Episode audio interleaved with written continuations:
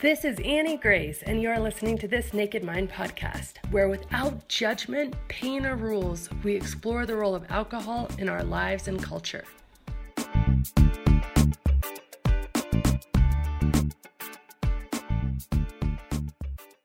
Hey, this is Annie Grace. I'm the author of This Naked Mind, and today I'm answering readers' questions. And I have a great question from Carmen. Carmen says, Hi, Annie. I'm very grateful for all the resources you provide in the Naked Mind Learning Center. Carmen is part of um, the Naked Mind Intensive, which is uh, kind of a, a, group coaching program. You can learn more about that at this Naked Mind backslash intensive, but that's the learning center she's referring to.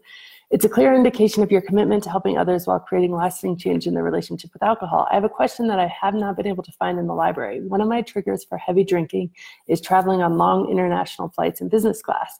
There's a chapter in you your book where you talk about how the stewardess in business class seem intent on getting the passengers as drunk as possible so there'll be less trouble during the long flights. That has certainly been my experience. And in the past, I've been a willing recipient of more than my share of the free wine on board, as well as the free wine available in the business class lounges, before boarding and during lay- layovers. I have my first business class trip since discovering this naked mind coming in a few weeks and a second trip a few weeks after, and I'm concerned about being able to say no to the free wine in business class, cabin, and lounge.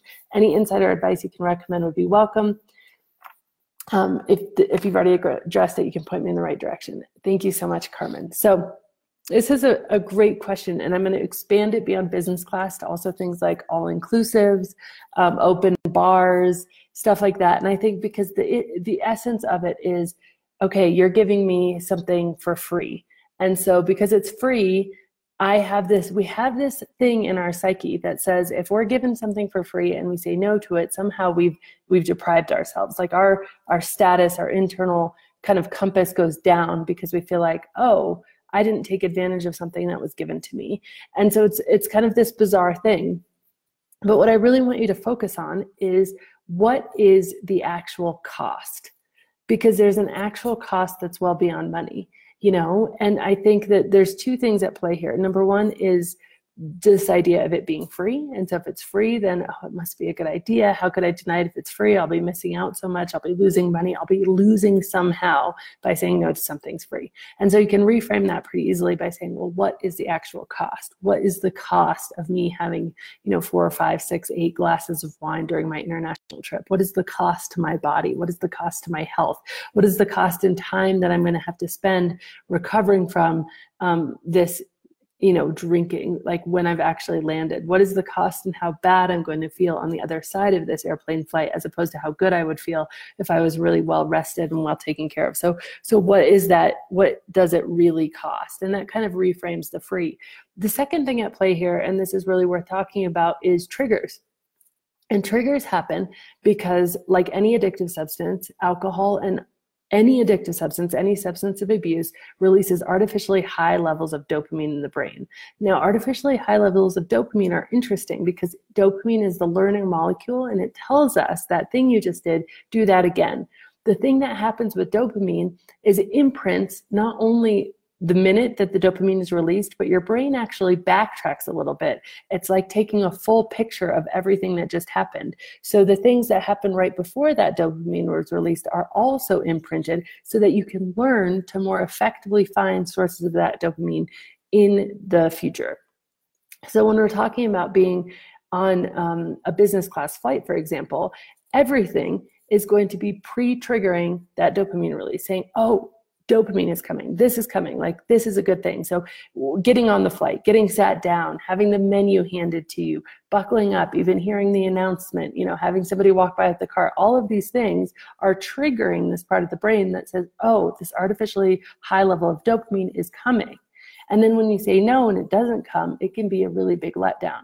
The key about that is just understanding that that is a neurochemical thing that's happening inside your brain. That's how triggers work. And it's simply because you've drank in that circumstance before. This would be the same for any circumstance where you've drank before. The first time you do it, it's going to be a little bit bumpy. It's going to be a little bit rough. The next time you do it, it's not even going to be as noticeable. The third, fourth, fifth time you do it, it's going to be completely out of your consciousness. The first time I didn't drink on an airplane, number one, I'd made a very, very firm decision. Like I was not going to drink no matter what. Um, I wasn't going to go into it. And this is another really key point You cannot go into these flights, you cannot go into that all inclusive vacation saying, okay, I'm going to see how bad it gets. I'm going to see how bad my craving gets, and then I might have a drink. If you do something like that, if you say maybe, that's basically like saying yes. You have to make a decision beforehand, and I highly recommend you tell somebody else about your decision so it's not just you on the hook. If you make a decision beforehand and then you tell a friend, you say, look, my intention is not to drink on this flight call me when I land and just check in with me and see if I did that. Then, when the craving gets intense, when that dopamine um, pre trigger is, is happening, you can be like, oh, but I'd have to tell my friend. And that can really just disrupt your pattern so that you can more easily say no. And the thing about it is, with any new experience, once you get through this one time, it's incredible how much easier it gets exponentially easier every single time. Because in that one time, you've told your brain, look, dopamine's not here. This artificial level of dopamine isn't here.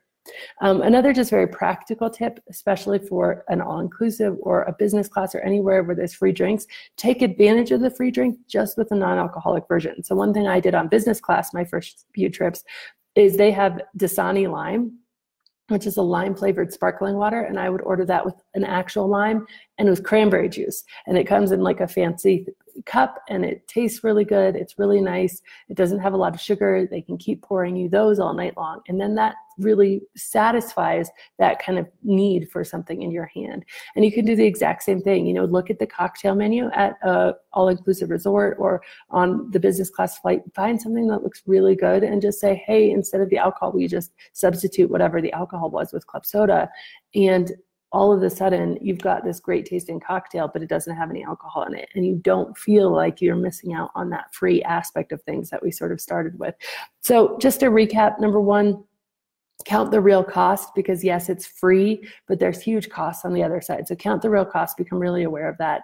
Number two understand that because you haven't done this before you're going to be running up against that trigger that you know looking for the dopamine and when you don't provide it it might be a bit bumpy. But making a firm firm decision and getting that decision kind of cemented with somebody else having somebody else keep you accountable i call it positive peer pressure is really really powerful. And then number three say yes to something that's really really good. I remember the first few times I um, I would never say yes to the ice cream. On business class, I had like usually this ice cream sundae thing where you get all your toppings and um, all this very fancy sort of dessert. And I would always say yes to the wine, but no to the ice cream. That was kind of like the way I stayed healthy, and which was ridiculous in hindsight, by the way. But my first few trips, I would say no to the wine, but I would say yes to the ice cream. I Was yes, please, and yes, I want the cherries, and yes, I want the nuts, and yes, I want the chocolate sauce and the caramel sauce and everything else. And so, you know, really do because another aspect of this is this idea of indulgence. So really do indulge yourself sort of somewhere else. So Anyway, that is my advice for these situations where wine is presented free, alcohol is presented free, um, and then we feel like we're missing out is just, I mean, at the crux of it to really, really count the real cost because it is absolutely not free. So thank you so much. Such a good question, and have a wonderful, wonderful day. Are you ready for a deep dive and truly lasting change? If so, you might consider my intensive program. It's a nine week self led program that you can do in the complete comfort of your own home, and it will truly transform your relationship with alcohol. If you want to learn more about this, go to thisnakedmind.com forward slash intensive. And as always, rate, review, and subscribe to this podcast as it truly helps the message reach somebody who might need to hear it today.